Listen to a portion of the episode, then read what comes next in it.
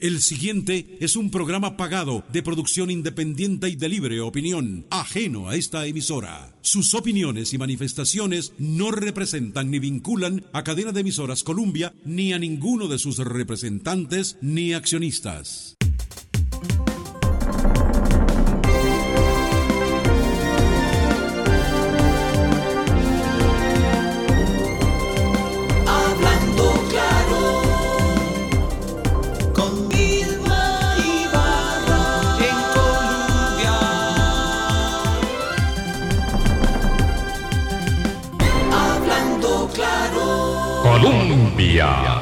Con un país en sintonía. Hola, hola, ¿qué tal? ¿Cómo están? Feliz 2024. Todos estos días vamos a seguirlo diciendo porque, bueno, apenas estamos estrenando añito.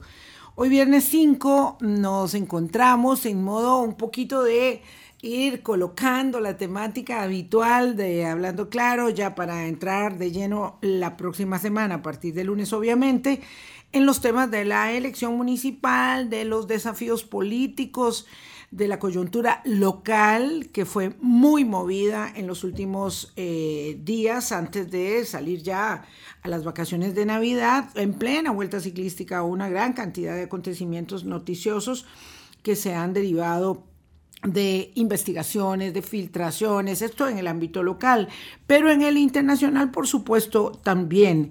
Entonces vamos a ir entrando en materia.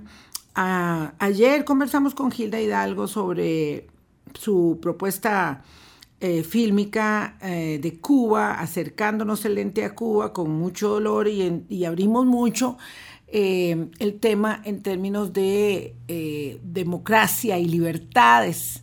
Y hoy queremos hablar con un muy buen amigo Boris acerca del el tema de la coyuntura de América Latina en un desafío democrático gigantesco que nos mueve y que nos coloca en este año 2024 en una eh, enorme cantidad de encrucijadas eh, que vamos de encrucijadas, perdón, que vamos a ver en términos mm, particularmente de las elecciones en curso, pero por supuesto también de eh, todos los procesos sociales que están ahí instalados en la complejidad cotidiana de nuestra, de nuestra América. Buenos días, Boris, ¿qué tal? ¿Cómo estás? Buenos días, Vilma, y buenos días a todos los amigos y amigas de Hablando Claro. Aquí todos en el proceso de ir cargando gasolina y energía para el reinicio del año, un año que se nos avisora complejo en lo nacional y en lo internacional. Estamos a, a una semana de que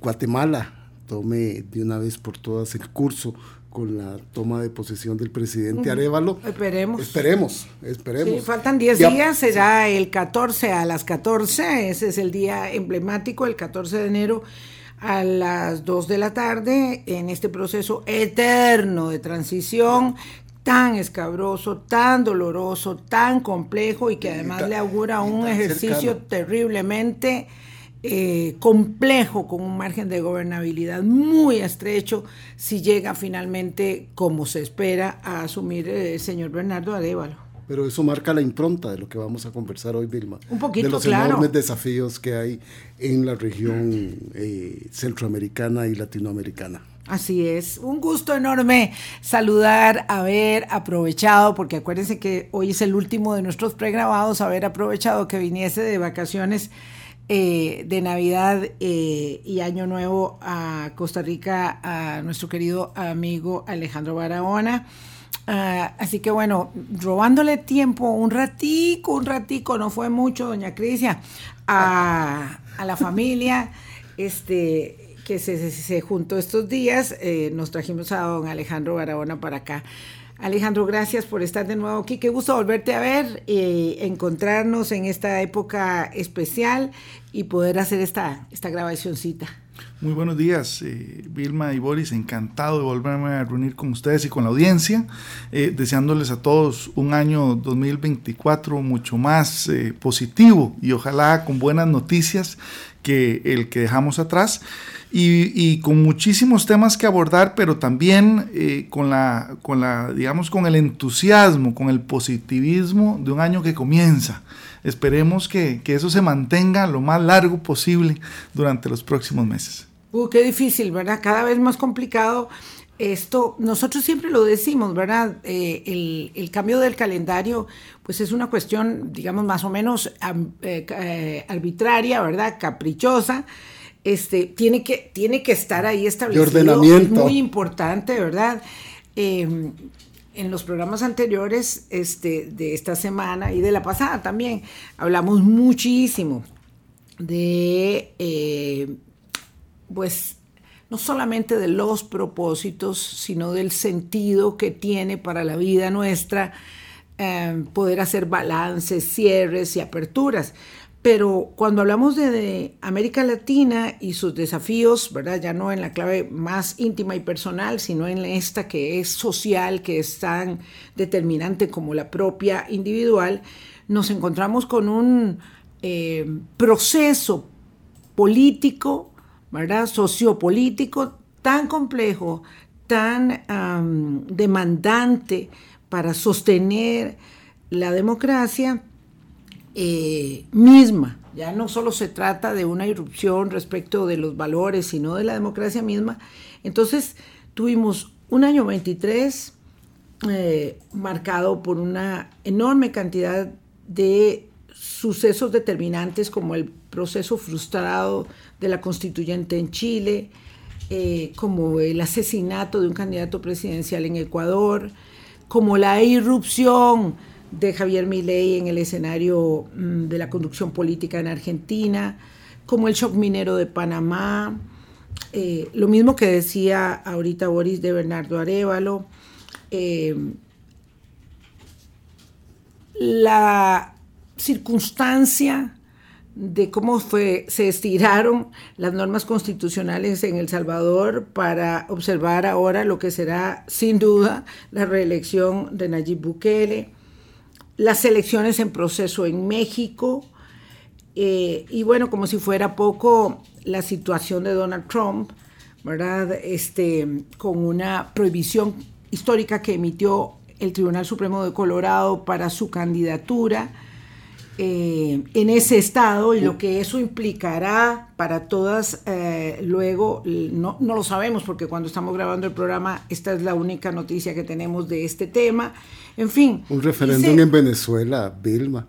Bueno, en Venezuela impresionante, ¿verdad? Sí. También el tema del Esequibo sí. como carta, digamos, de, eso sí es viejo, viejísima, la, el, el, el expediente este, Alejandro, de de eh, inventarse un enemigo foráneo para desviar la atención, pero evidentemente la uh, situación de la elección que no tiene fecha, pero que será este 2024 en Venezuela, en el contexto además de negociaciones con los Estados Unidos, en fin, solo he hecho so, so, una lista solo de te cosas. Faltó un, un hecho muy relevante que ha sido la inestabilidad política recurrente en Perú.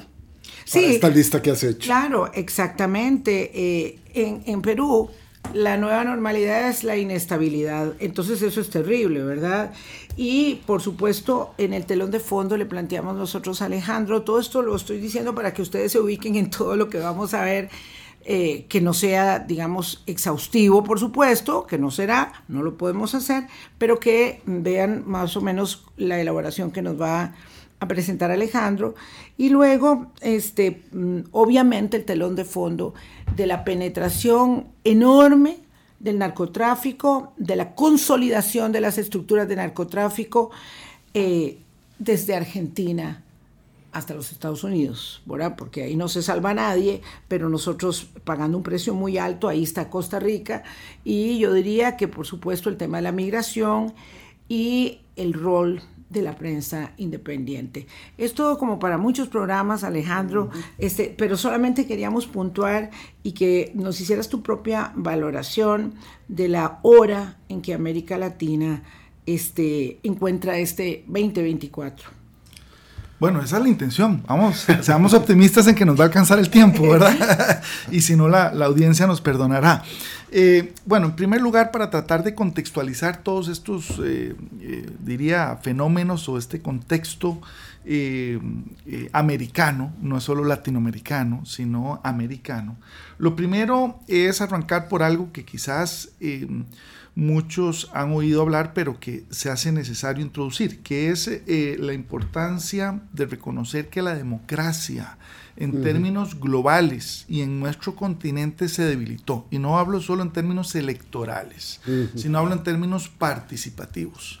Y cuando hablo de la democracia también incluyo el tema de la eh, institucionalidad y los esquemas de gobernanza y gobernabilidad. Y esto ahorita más adelante lo voy a desarrollar, pero un segundo punto que es muy importante son las rupturas. Estamos en un contexto donde hay evidentes rupturas entre el pasado y presente, marcado también por un cambio generacional muy evidente, lo vemos en, la política y en los políticos y las, digamos, las políticas, eh, hablo hombres y mujeres. Em, también hay, en esa ruptura hay em, una ruptura entre las demandas ciudadanas y la capacidad de respuesta de eh, los sistemas eh, políticos. Y diría que eh, agregaría, digamos, dentro de este segundo punto de las rupturas, el tema de la visión del largo plazo que hemos perdido con el del corto plazo que se acentúa y el mediano plazo que a veces apenas lo logramos identificar en el contexto, lo cual nos impide realmente entender procesos o al menos identificar rutas, que eso es muy importante.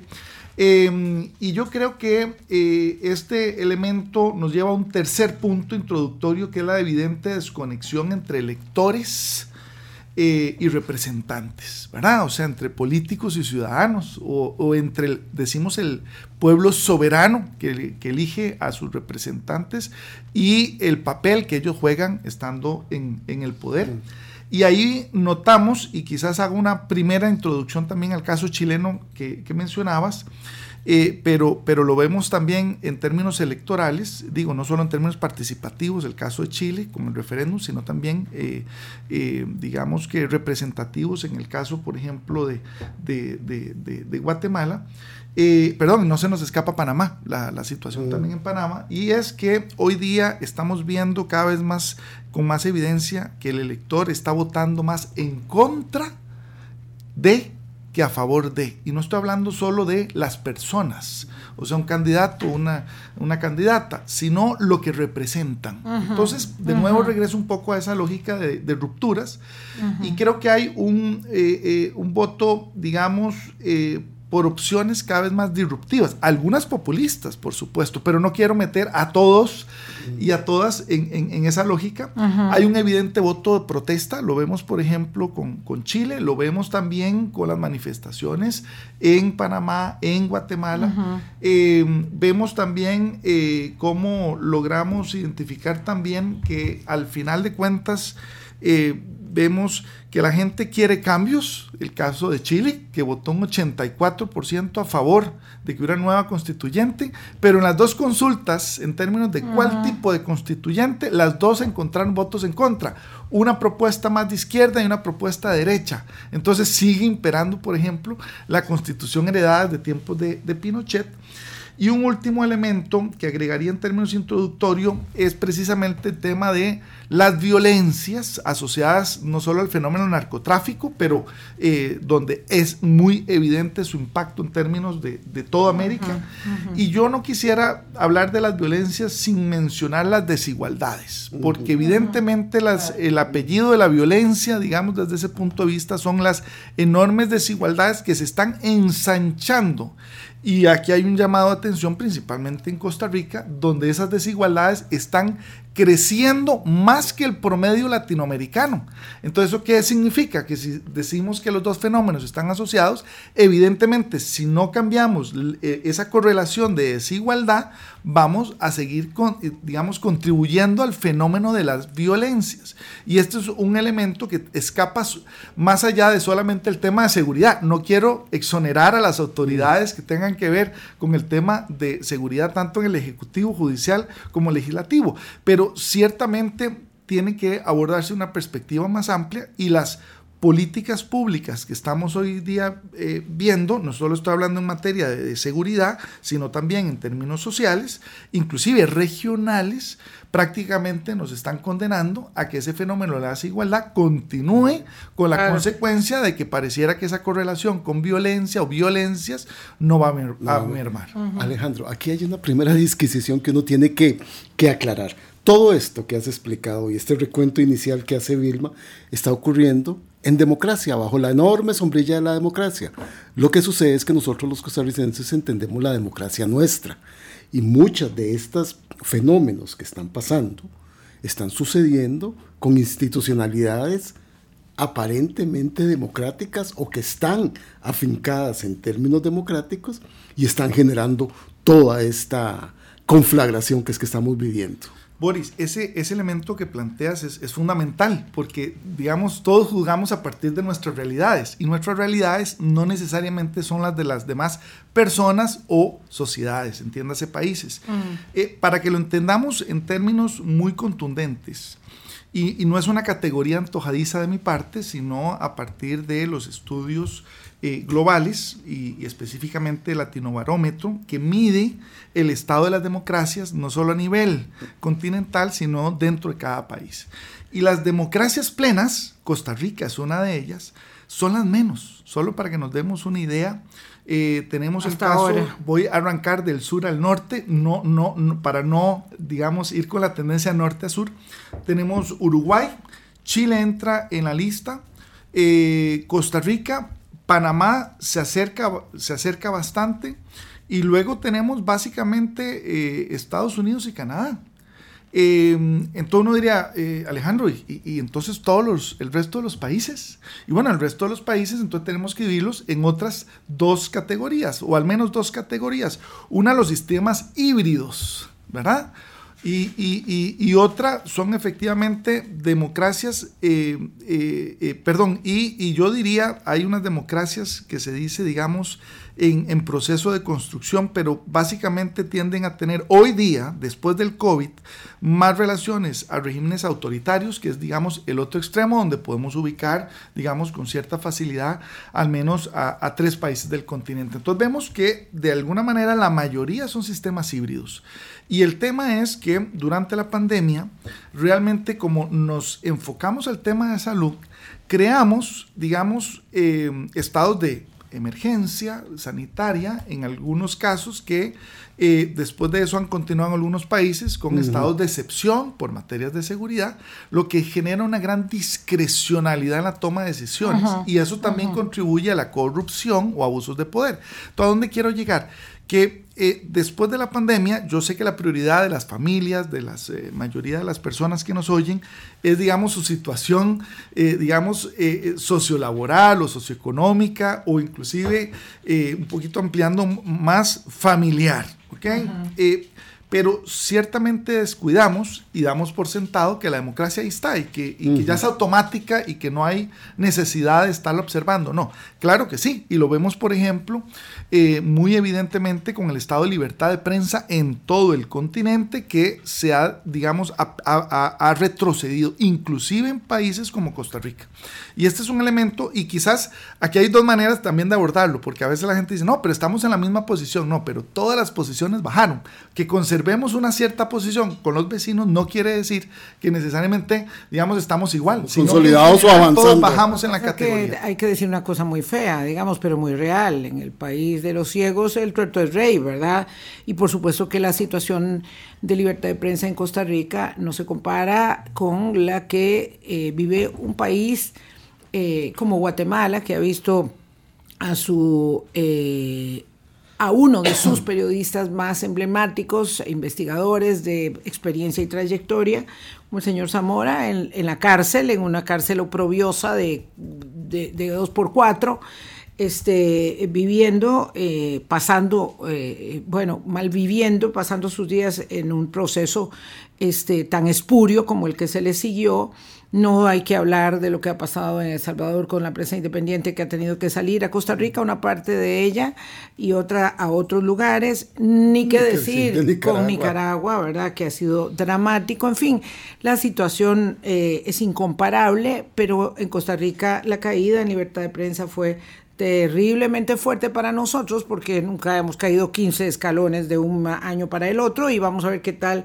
el índice de reporteros sin fronteras de este inicio de 2024. Por ahí vamos caminando con las reflexiones que nos mm, presenta Alejandro Barahona, eh, politólogo, que nos acompaña este viernes 5, ay, en la víspera de los Reyes, por cierto, que hablamos eh, de eso con, con Milo el miércoles, así que bueno, eh, ya vamos entrando nosotros en materia típica de Hablando Claro eh, este día de cara a lo que será sin duda un trabajo desafiante de la democracia y de la deliberación, que es nuestro fuerte en el programa en este año. Hablando claro con Vilma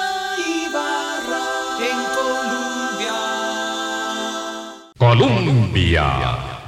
Con un país en sintonía. Gracias por acompañarnos, por seguir con nosotros también en este 2024. Dentro de un mes, poquito menos, cumplimos 17 años. ¡Wow! 17 años. Mm, ah, no quiero perder el hilo de la conversación o quitarle el hilo de la argumentación a don Alejandro Barahona, que estaba aquí eh, entrando en materia con todo el primer listado que presentamos de hechos relevantes de eh, eh, la, mm, digamos, de las tiranteses y los desafíos de las democracias en América Latina, don Alejandro.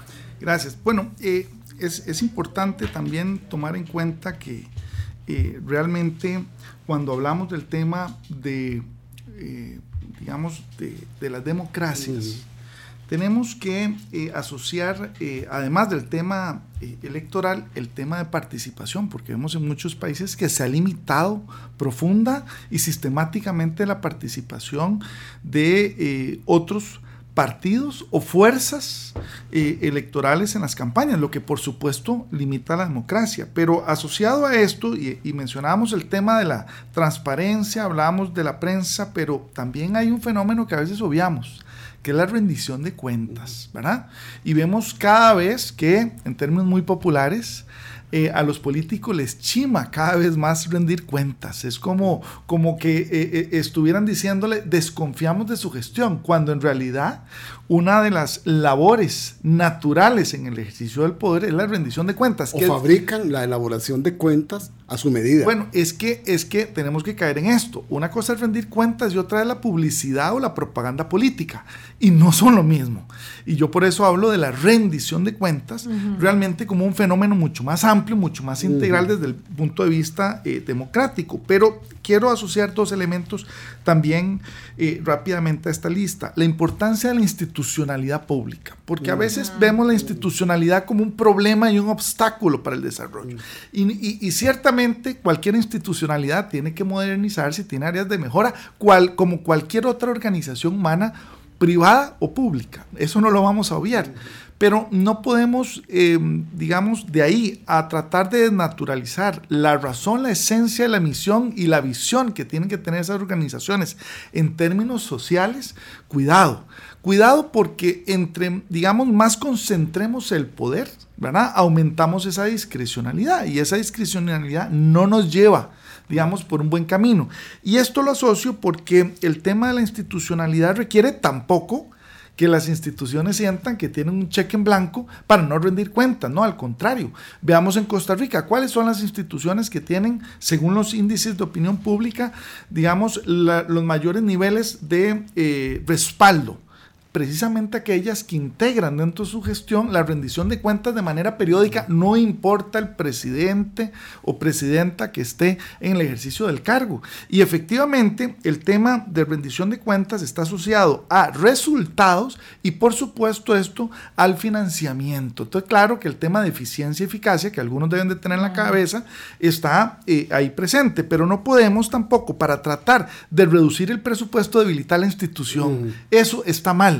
Porque eso no es un tiro al propio pie de la gente. Entonces yo creo que dentro de esa perspectiva eso lo tenemos que entender y tenemos que entender que una buena institucionalidad no es la que se acomoda y es flexible a los antojos de quien ejerce el poder, sino quien logra mantener a lo largo de varias administraciones procesos que traigan resultados. A quienes a la gente, no es al político, al presidente, al ministro. y ese elemento muchas veces lo, se malentiende desde en nuestra sociedad porque pensamos que más bien las instituciones tienen que hacer lo que diga el gobernante de turno. Cuidado, porque entonces quizá la pregunta es este.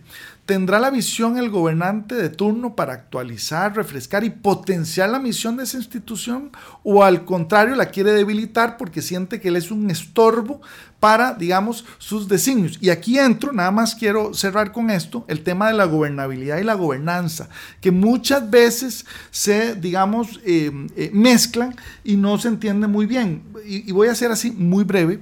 Eh, no, no pretendo jugar hoy de profesor, pero sí introducir, digamos, el tema. Cuando hablamos de gobernabilidad entendemos como la capacidad del gobierno para procesar las demandas que tiene la sociedad, la gente, y darle una respuesta oportuna a través de, por supuesto, la gestión. Cuando hablamos de gobernanza, nos referimos a los procesos y procedimientos institucionales a partir de la regulación. Entonces, no es lo mismo hablar de ingobernabilidad que problemas de gobernanza. Yo creo que aquí muchas veces lo mezclamos. Tenemos que tener claro hay que construir la gobernabilidad, pero eso es una capacidad también política que tiene que tener el gobernante. La, gobernabilidad no es que todos hagan lo que yo digo porque yo lo digo. Es el coyuntural.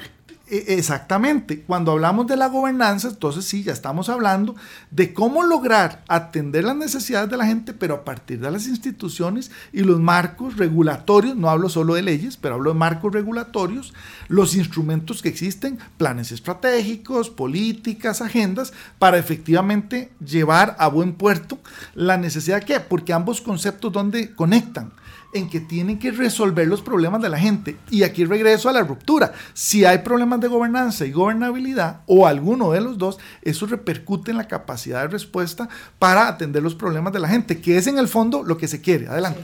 Tengo, por supuesto. Un, a pesar del buen café que nos estamos tomando. Un nudo atravesado aquí escuchando a Alejandro y me parece que a, algunos de nuestros oyentes les puede pasar lo mismo. Muy bien, muy bien el deber ser, muy bien el respeto a la institucionalidad y lo digo yo que eh, he tenido esa, esa convicción de vida ciudadana y esa lucha también.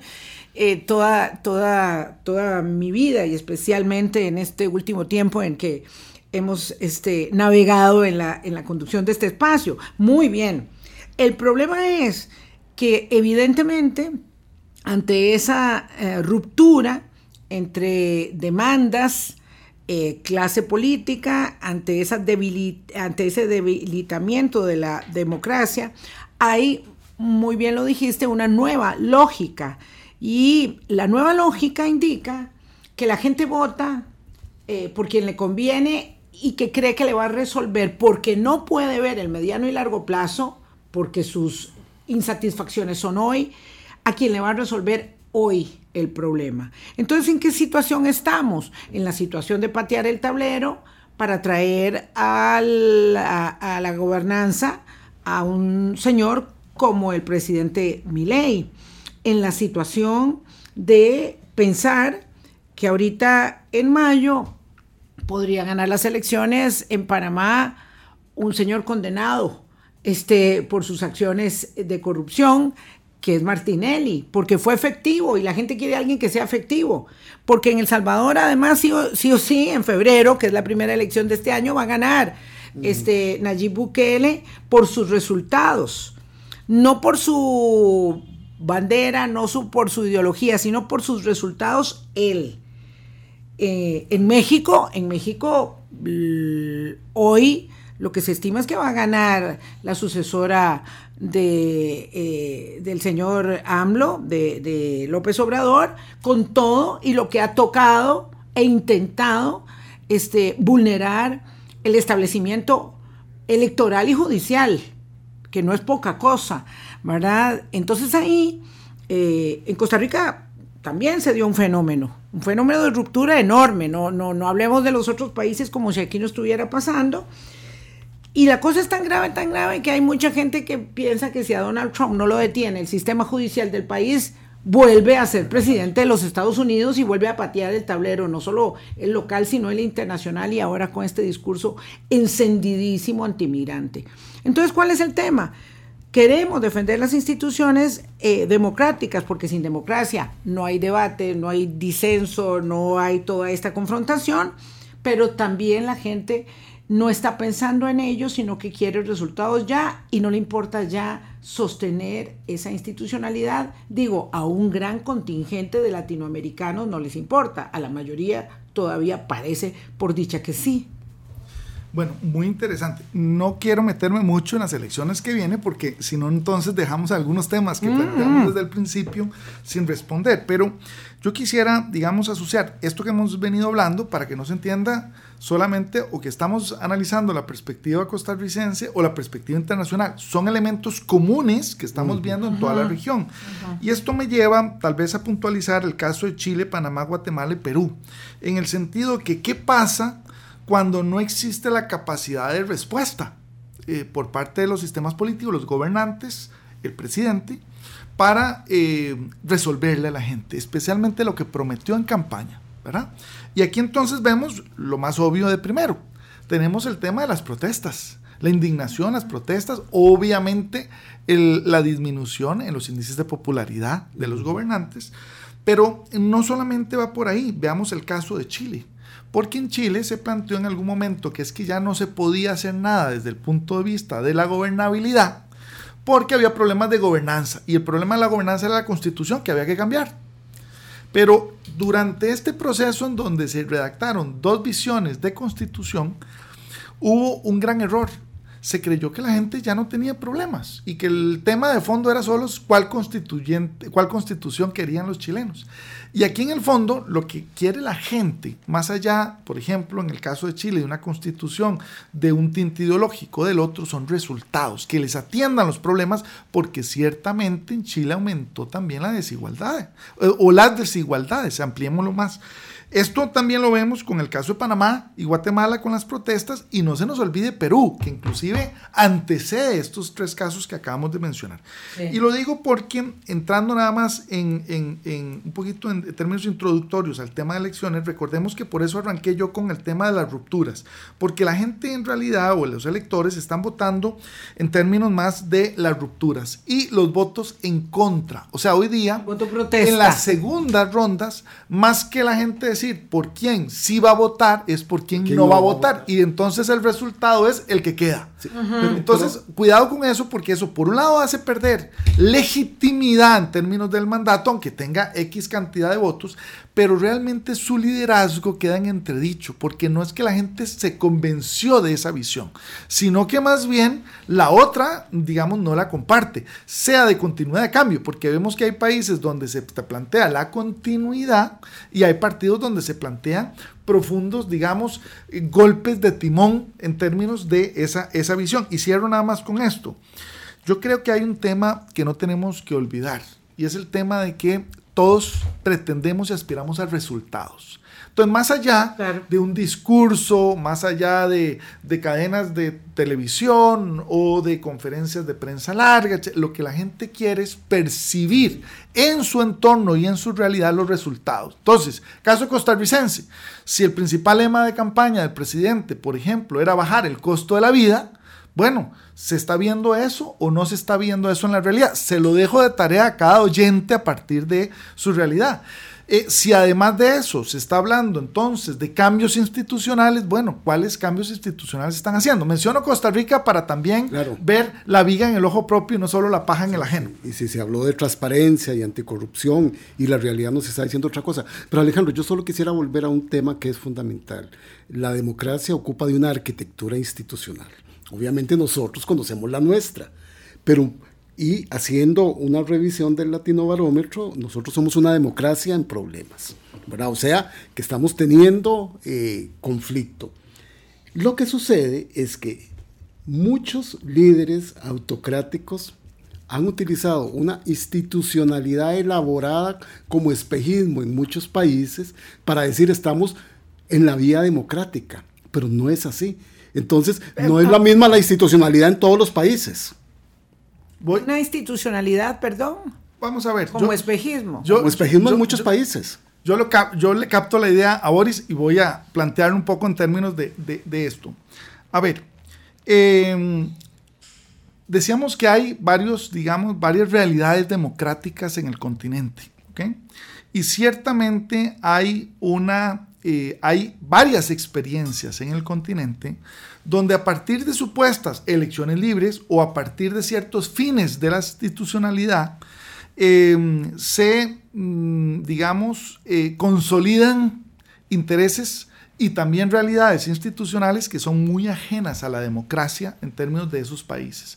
Y ese es un elemento al que tenemos que prestarle atención porque la idea no es, por eso yo mencionaba, no es solamente es decir, esta institucionalidad perdió vigencia, entonces la cerramos. No, no. ¿Por qué esa institución no está logrando los resultados que la gente, no el gobernante turno, la gente necesita que esa institución le dé?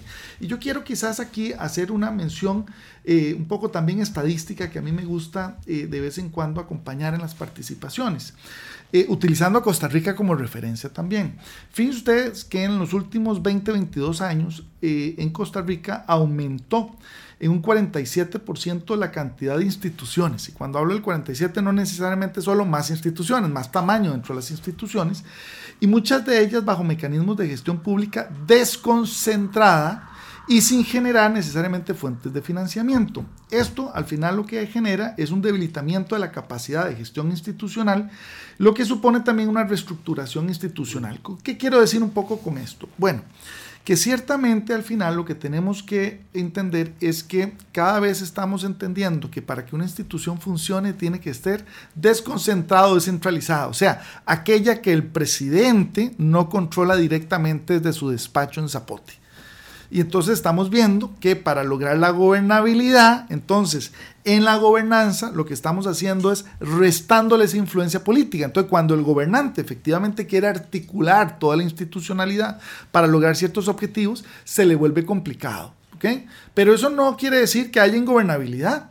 Inclusive, tampoco es un problema de gobernanza, sino que el, Quizás el problema está en que no hay realmente un modelo de desarrollo a partir de planes de mediano y largo plazo. No estoy hablando del Plan Nacional de Desarrollo que cada gobierno por ley tiene que presentar. No, estoy hablando más de mediano y largo alcance. Yo, vuelvo sobre lo mismo, ¿verdad? De, mi inquietud y mi congoja, porque nosotros podemos eh, debatir sobre la gobernabilidad y la gobernanza, eh, y además tenemos claro los que estamos en el ajo, Ojo que no todo el mundo está en eso, porque no todo el mundo está interesado eh, necesariamente en cómo se están haciendo las cosas.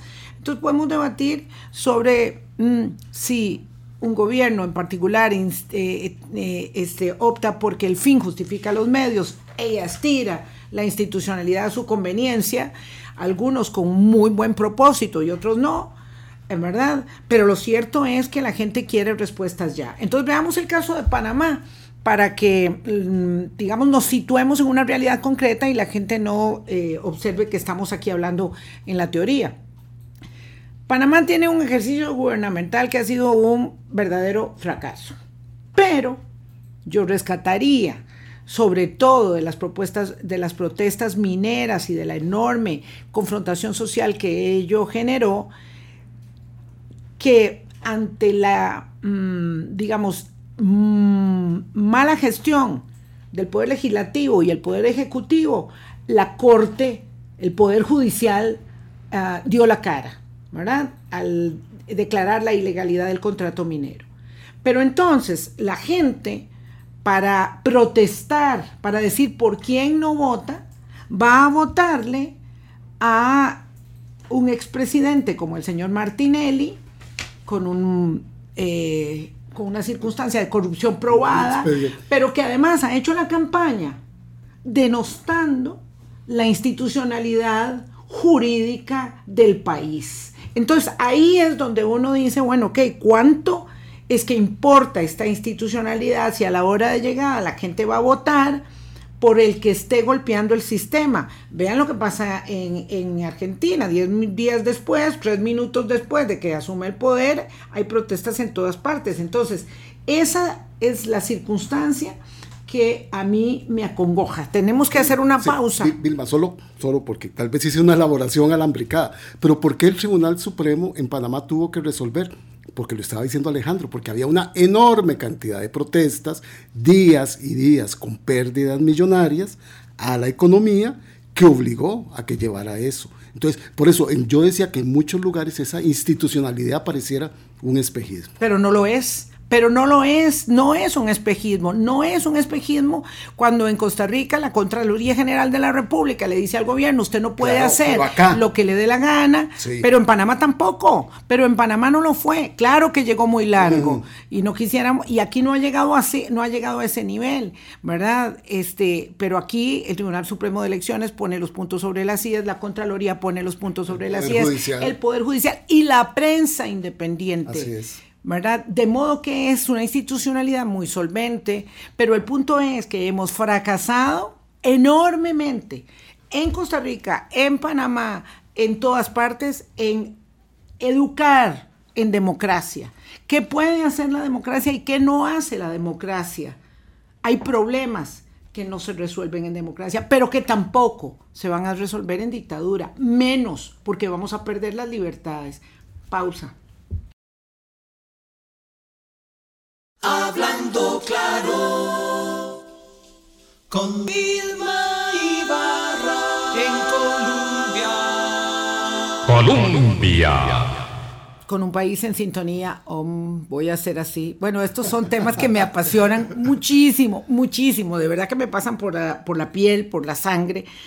Em, hemos fracasado, pregunto a Alejandro, eh, en enseñar qué es la democracia, y ha fracasado la democracia en responderle a las personas o la democracia no resuelve todos los problemas, es solamente una forma, es solamente, cuando digo solamente yo misma me paro, es una forma de convivencia eh, que es determinante para resolver problemas y esos problemas no se van a resolver porque abandonemos la democracia y optemos por sistemas autoritarios que también nos puedan vulnerar en las libertades individuales.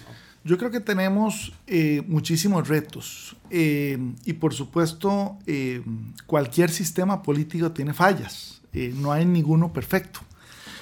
pero ciertamente la pregunta es si estaremos tan mal como para cambiar nuestro sistema político o si valdrá la pena realmente modernizarlo, actualizarlo a los tiempos. Y yo soy más de la tesis que con responsabilidad, viendo los resultados que a lo largo de más de 70 años hemos tenido, eh, digamos en términos de, de, lo que nos dejaron ya no solo nuestros abuelos, hablemos de nuestros bisabuelos y bisabuelas, creo que sería irresponsable dejarlo de lado y no eh, y aventurarnos en algo que no necesariamente eh, podamos eh, nosotros heredar con responsabilidad a las generaciones que nos, que nos siguen y que nos acompañan. Ese es un primer elemento donde sí hemos fallado eh, vos mencionabas la educación política. Yo creo que le hemos eh, eh, restado importancia a lo que significa nuestra cultura política. Y la cultura política va más allá de la educación cívica o de la capacitación electoral, que ahora creo que ir a se, votar. se reducen los partidos políticos. Creo que cuando hablamos de cultura política, realmente estamos hablando de, por ejemplo, por qué los costarricenses creemos que ir a votar es sagrado porque es una responsabilidad no solamente que tenemos que asumir, sino que mostrar a las generaciones siguientes. Pero es que no solamente votando, digamos, ya cumplimos.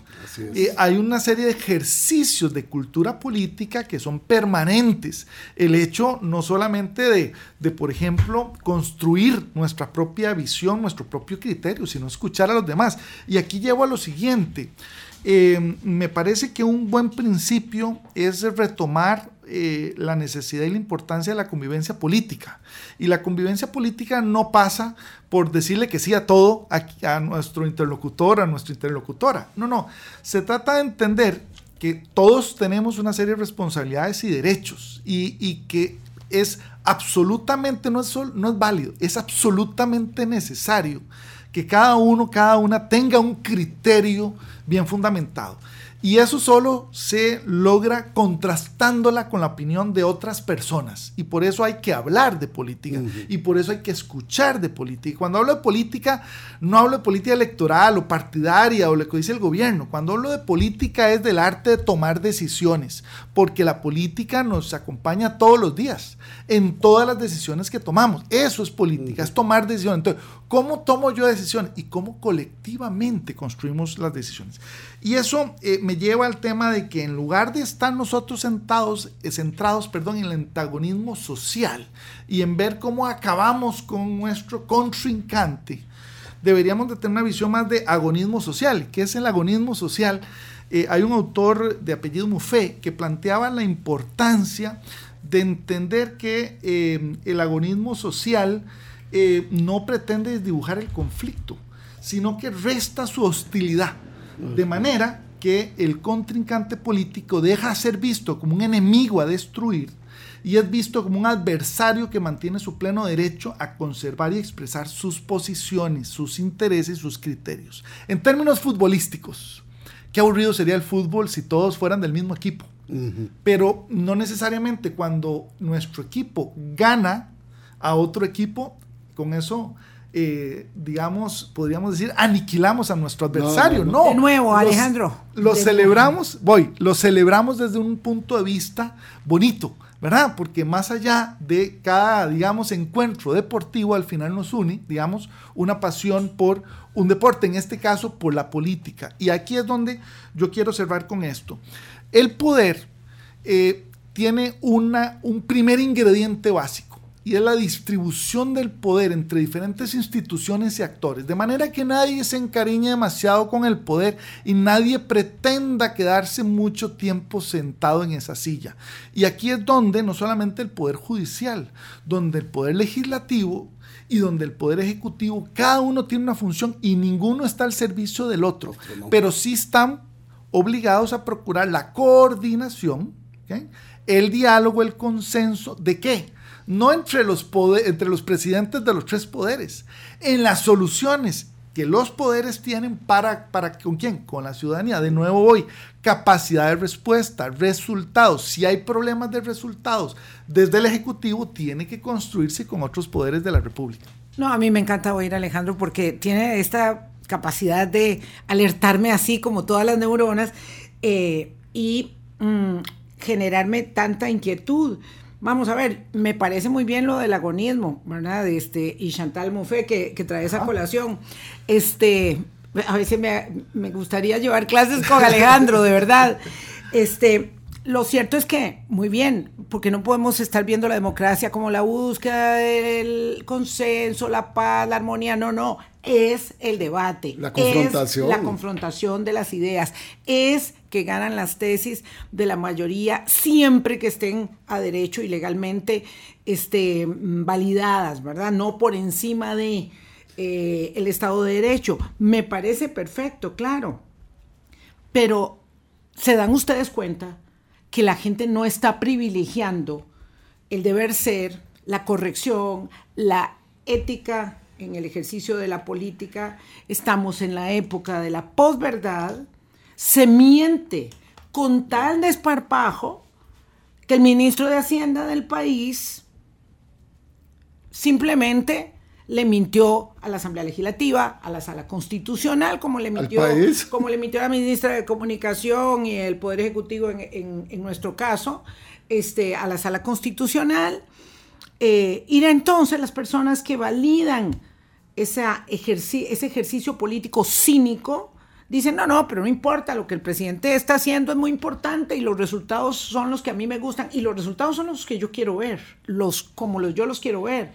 Entonces, lo cierto es que en la época de la posverdad está ganando eh, el cinismo, ¿verdad? De los resultados, que ahí sí lo veo como un espejismo, eh, virtud a la necesidad de mantenernos en los linderos de los fueros democráticos. Entonces, cuando usted oye hablando aquí a algunas personas eh, respecto de la sala constitucional, de los jueces de la República, eh, usted se espanta de la elaboración que las personas hacen. Y nos olvidamos, Alejandro, porque ya nos quedan cinco minutos, nos olvidamos de que el enemigo de América Latina y el de Costa Rica muy particularmente es el enseñoramiento del narcotráfico y el lavado de dineros y las actividades ilícitas en el país. Y es mejor ver que el enemigo es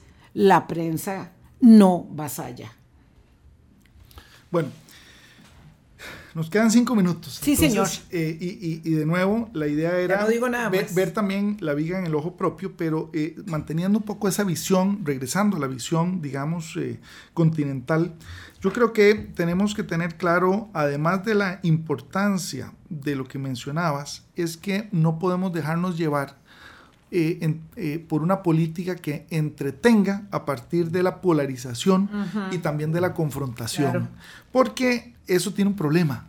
Hoy día la política en general a nivel internacional, pero lo vemos a nivel local, es multipolar. O sea, nadie tiene el control absoluto. Lo vemos ni siquiera el presidente, por más que quiera golpear eh, la mesa. Entonces, eso significa que hay que construir, y perdona, yo sé que dijiste que no querías que, que habláramos de la pasta, pero hay que lograr construir una mayoría, veámoslo pragmáticamente. No, no, hay que, hay que Y esa mayoría solo se logra cuando usted armoniza intereses con diferentes sectores. Y ese elemento me parece que es absolutamente claro porque tenemos que entender que los autoritarismos en democracias plenas no funcionan, porque lo que van a generar es una democracia plena que sea un Exacto. Dicho de otra no podemos irnos a, otra vez, dar la vuelta al, al otro lado y entendiendo que desde esa perspectiva también tenemos una responsabilidad de herencia con las nuevas generaciones. O sea, no, no se vale que por tratar de buscar resultados inmediatos, que la verdad yo no los veo en el contexto de ningún de los países a nivel de América, entonces digamos, bueno, se vale o sea, los medios justifican el fin. Entonces, vámonos a, esquemas mucho más autoritarios. No, cuidado. Quizás la respuesta está más bien en la calidad de los representantes que estamos escogiendo. Y lo digo con las municipales al frente también. Quizás el tema no es quien nos entretenga en términos de antagonismos y polarización, sino quienes creamos que tienen no solo la posibilidad de acceder, sino un elemento, y con esto cierro, no se trata de solo competir ideas o propuestas, sino complementarlas. Por eso yo discuto, para ver qué de lo tuyo, Vilma, o lo de Boris, también me puede nutrir, digamos, mi propio criterio. Las, las políticas públicas no pueden ser desde un escritorio en, blanco y negro, tienen que irse, tienen que irse madurando. Y en ese proceso va la complementaría. Y cierro nada más con lo siguiente. Eh, retomemos la importancia de la cultura política. Hablemos más de política, sin miedo y no necesariamente en lógica de que si yo discuto política es porque me voy a dejar convencer por el otro que lo voy a convencer. Simplemente hagámoslo como en términos futbolísticos o de una transferencia Una transferencia de información. Listo. Yo solo digo que cada quien tiene la responsabilidad de defender las ideas, la democracia, las instituciones, y yo comparto la angustia que ha tenido Vilma desde hace mucho tiempo pues no hay que quedarse callado. Para eso ocupamos también una ciudadanía informada, una prensa libre y no tenerle miedo a estos aires autoritarios, a esta posverdad, sino que lo que hay que hacer es enfrentarla. Me encanta mucho que Alejandro haya sacado el ratico eh, para estar con nosotros hoy. Este es el tipo de ejercicio que hemos hecho por casi 17 años y que lo vamos a seguir haciendo porque Creemos en el valor de la deliberación democrática, creemos en el valor de eh, el rol que cumple la prensa independiente y la prensa opositora también, y la prensa opositora. Eh, así que muchísimas gracias, feliz Día de Reyes, que la pasen muy bien, cuídense mucho. Alejandro, de verdad, siempre es un placer tomar un café con vos. Qué gusto verte, Alejandro. Muchísimas gracias por la invitación y por supuesto renovar las, las, las eh, buenas eh, eh, vibras para este inicio de, de, año, esperando que dentro de toda esta realidad compleja podamos de alguna manera saber tomar las mejores decisiones. Chao, chao.